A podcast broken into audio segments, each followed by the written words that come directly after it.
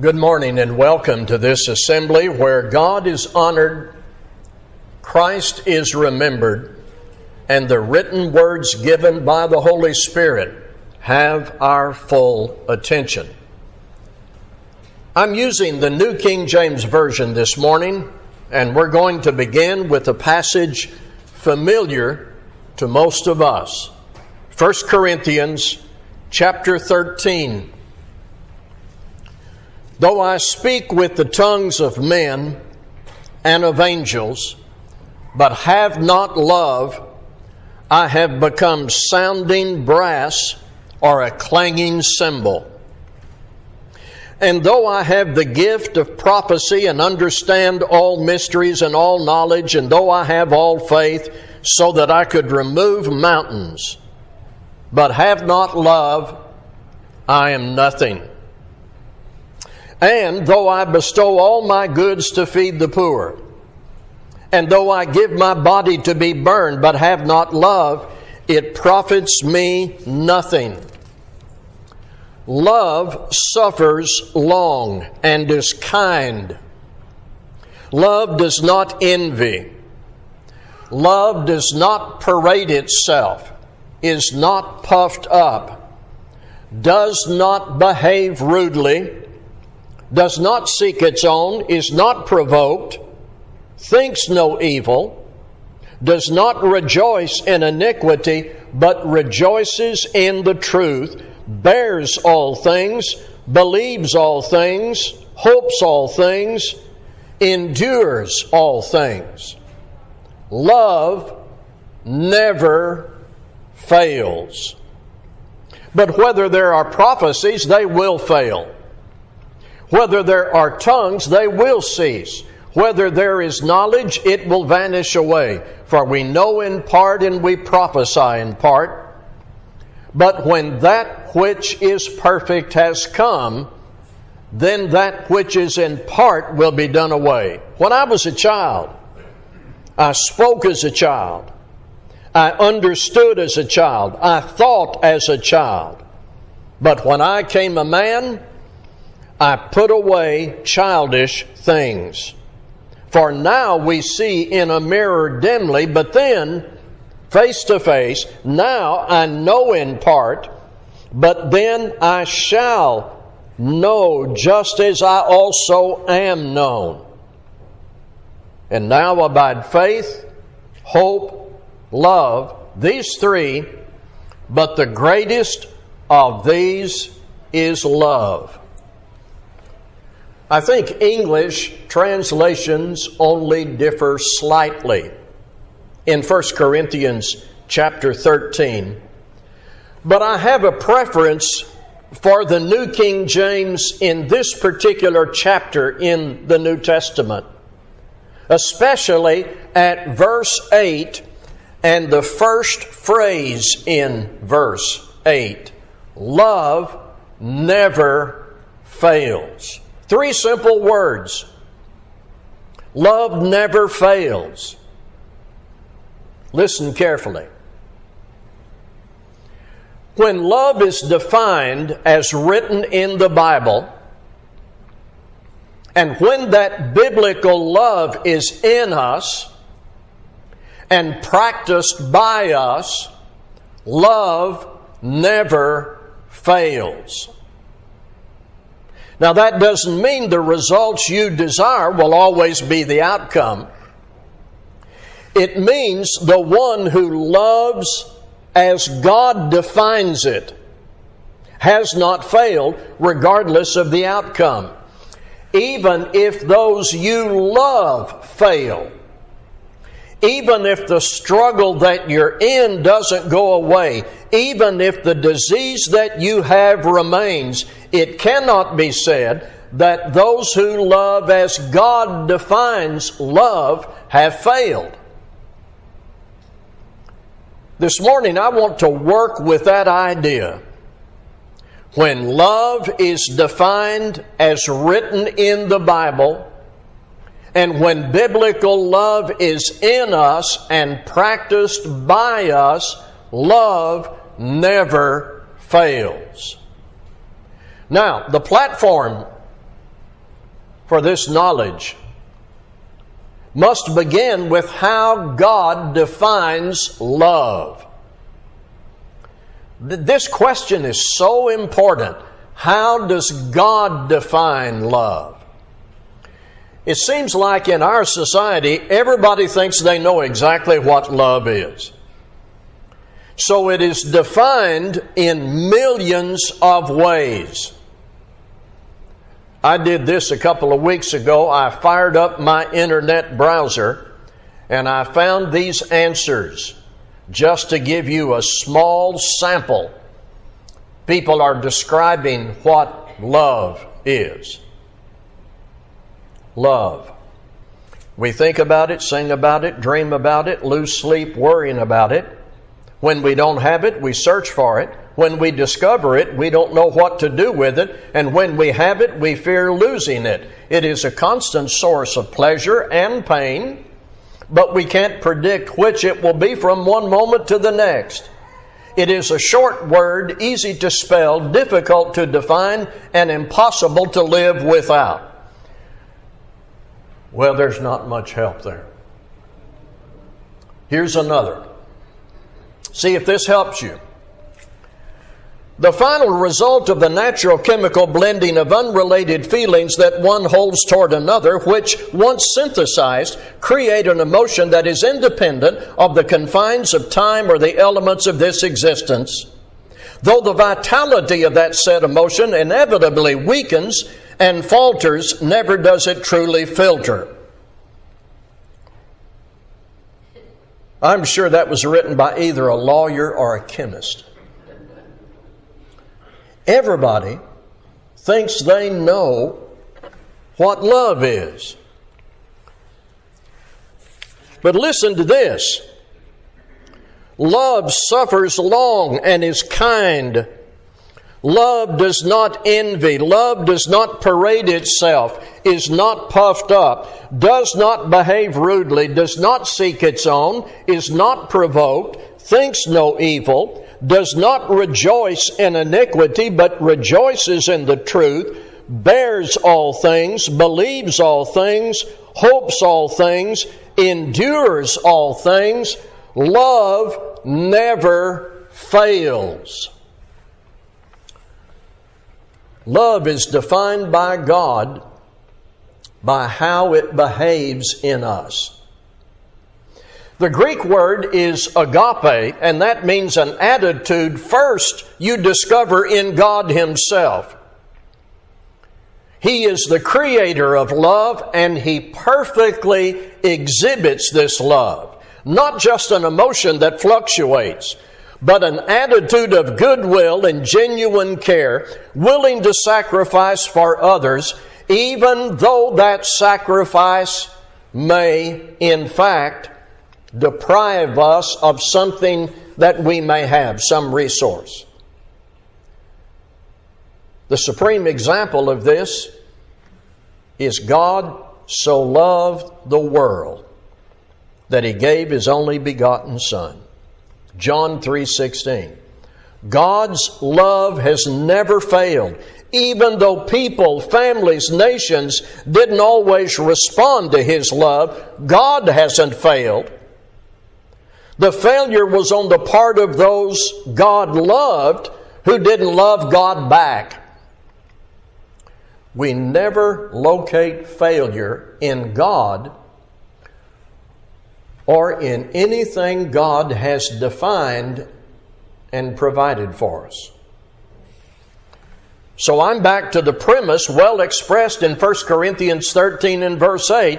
Love never fails. Can I give you four examples? Love never fails. Love never fails to keep marriages together when husband and wife exhibit the love that God defines. I want you to listen, please, in Ephesians chapter five. Ephesians chapter five, please. I'm going to start at verse twenty-two. Wives, submit to your own husbands as to the Lord. For the husband is head of the wife, as also Christ is head of the church, and he is the Savior of the body. Therefore, just as the church is subject to Christ, so let the wives be to their own husbands in everything. Husbands, love your wives, just as Christ also loved the church and gave himself for her, that he might sanctify and cleanse her with the washing of water by the word, that he might present her to himself a glorious church, not having spot or wrinkle or any such thing, but that she should be holy and without blemish. So husbands ought to love their own wives as their own bodies. He who loves his wife loves himself. For no one ever hated his own flesh, but nourishes and cherishes it, just as the Lord does the church. For we are members of his body, of his flesh, and of his bones. For this reason a man shall leave his father and mother, and be joined to his wife, and the two shall become one flesh. This is a great mystery, but I speak concerning Christ and the church. Nevertheless, let each one of you in particular so love his own wife as himself, and let the wife see that she respects her husband. Let's start with husbands. Give serious notice to verse twenty-five. Love your wives, just as Christ also loved the church and gave himself for her. This isn't love as defined by the lawyer or the chemist. This isn't just a sporadic emotion. This is much more than what the world defines as romance. Flowers on an anniversary, if you remember, doesn't fulfill this completely, though that's all right.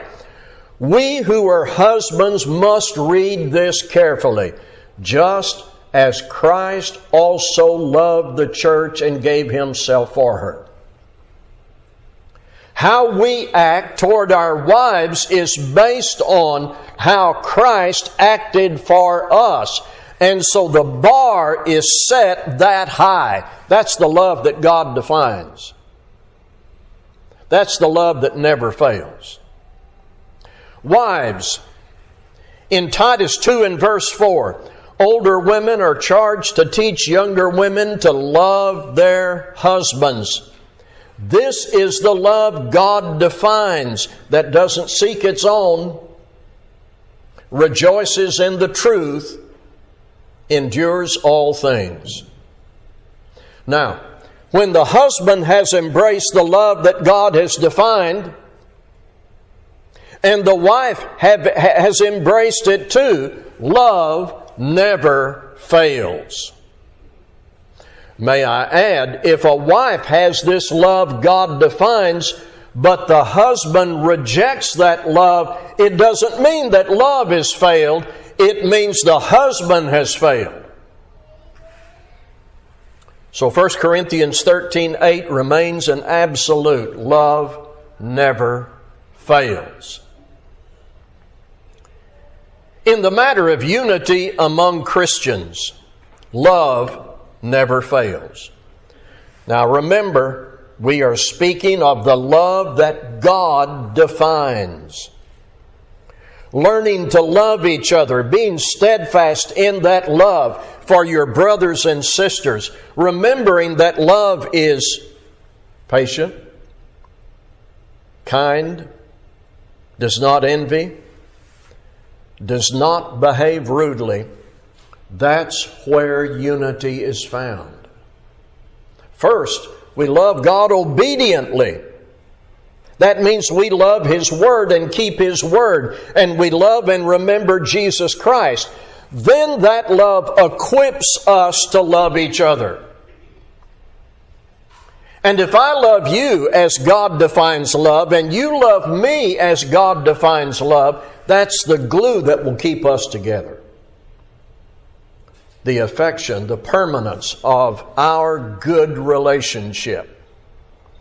As written in First Thessalonians four in verse nine, Paul said, "Concerning brotherly love, you have no need that I should write to you, for you yourselves are taught by God to love one another." We're talking about love as taught by God. Our country is divided over almost any topic you can bring up. Any issue, any question you can name, our country is divided. Politics, pandemic options and opinions are all over the map. On social media, you can post something perfectly innocent, not really controversial, but if there is a trigger word somewhere in that message, you can be hung out and dried before sundown. It seems everybody is on edge. Everybody is shouting. Everybody is looking for a debate to join. We don't have that here. Because of our faith in Christ, our use of the Word of God, and our steadfast love that God has defined. When we have accepted all that God has said about what love is, and we've looked to Him for how He illustrates it to us and what Christ did for us, that love never fails. Third, when it comes to conflict resolution, love never fails, if that love is the love that God has defined. I'm going to read in a moment from Matthew eighteen, fifteen to seventeen. Within the framework of that context, what Jesus said here sparked some reaction from Peter. "Lord, how often shall my brother sin against me and I forgive him?" I think Peter wasn't the first person to see the challenge in what the Lord said about forgiveness. But we come to this in verses fifteen through seventeen of Matthew eighteen. "Moreover, if your brother sins against you, go and tell him his fault between you and him alone. If he hears you, you have gained your brother. But if he will not hear, take with you one or two more, that by the mouth of two or three witnesses every word may be established. And if he refuses to hear them, tell it to the church. But if he refuses even to hear the church, let him be to you like a heathen and a tax collector." Matthew eighteen, fifteen through seventeen. I'll tell you this. When all the parties in a conflict love God and love each other and accept what Christ said here, when love as God has defined it is restored and repentance is welcome and forgiveness is granted, what I'm going to say is no, love never fails. If someone is stubborn and selfish and resistant to legitimate change, when there are grudges and defiance and evil, those attitudes are failures. Love never fails, if it is the love that God defines. Turn to the book of Romans, chapter eight, for my final point. Romans chapter eight. Love never fails to strengthen us toward victory. I'm going to take us to Romans eight. God, in His grace, has granted through Jesus Christ a very clear pathway to victory. Love never fails to get us on that path and to keep us there. Listen to this in Romans eight, thirty-one to thirty-nine. "What then shall we say to these things? If God is for us, who can be against us? He who did not spare His own Son, but delivered Him up for us all, how shall He not with Him also freely give us all things? Who shall bring a charge against God's elect? It is God who justifies. Who is He who condemns? It is Christ who died and furthermore is also risen, who is even at the right hand of God, who also makes intercession for us.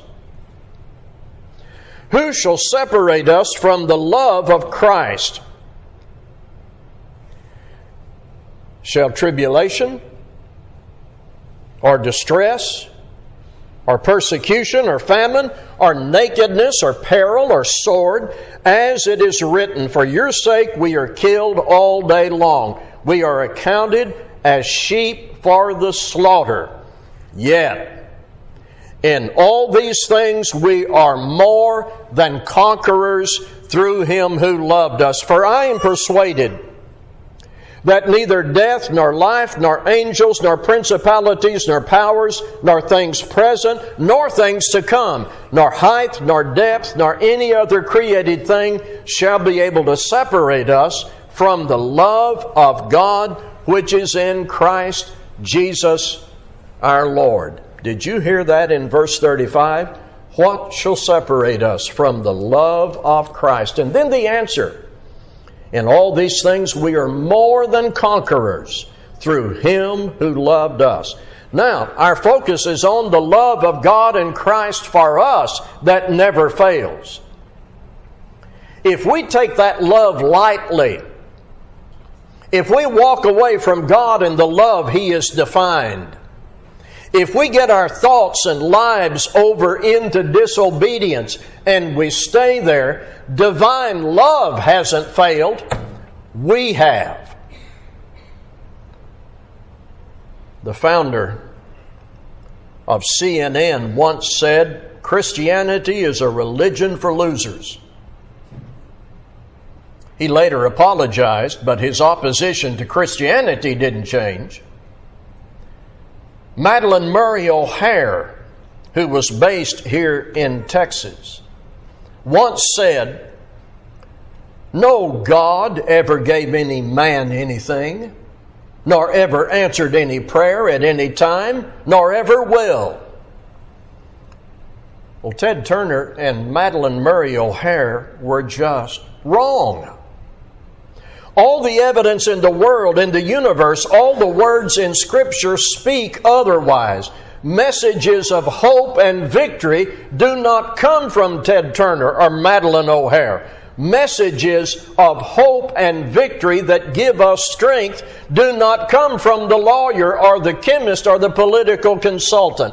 God has ultimately proven that He is for us. And the chief expression of that is, He did not spare His own Son, but delivered Him up for us. Does God really care about me? The testimony of this passage and all of Scripture is framed in this question. Will He not freely give us all things? God's love for us does not fail to strengthen us and prepare us for heaven when we respond to His love, choosing to have in us and in our behavior the love He defines. Love never fails to do the right thing, never fails to find and say the right things. Love never fails to react in righteous ways. Love never fails to uphold the truth and spread the gospel and serve others. Now remember how I have framed all of this. When love is defined as written in the Bible, and when that biblical love is in us and practiced by us, love never fails. People may fail. Marriage partners may fail and break up, and children are disappointed and go astray, and preachers may become false teachers, and people may hurt us, and bad things may happen that we cannot explain. It is never the verdict that love as God defines it has failed. Now, if you've lost that love, neglected it, pushed it away, if you have, according to Revelation two, verses two and four, left your first love, you have opportunity to change as long as you're alive. You can repent and ask for God's forgiveness, get your heart back in tune with First Corinthians thirteen, make amends with people you've hurt, and get back those good attitudes that you used to have. Love suffers long and is kind. Love does not envy. Love does not parade itself. It is not puffed up. It does not behave rudely, does not seek its own, is not provoked, thinks no evil, does not rejoice in iniquity, but rejoices in the truth, bears all things, believes all things, hopes all things, endures all things. Love never fails. If there is obedience you need to render to the Lord this morning, we hope you'll make that choice as we stand together to sing.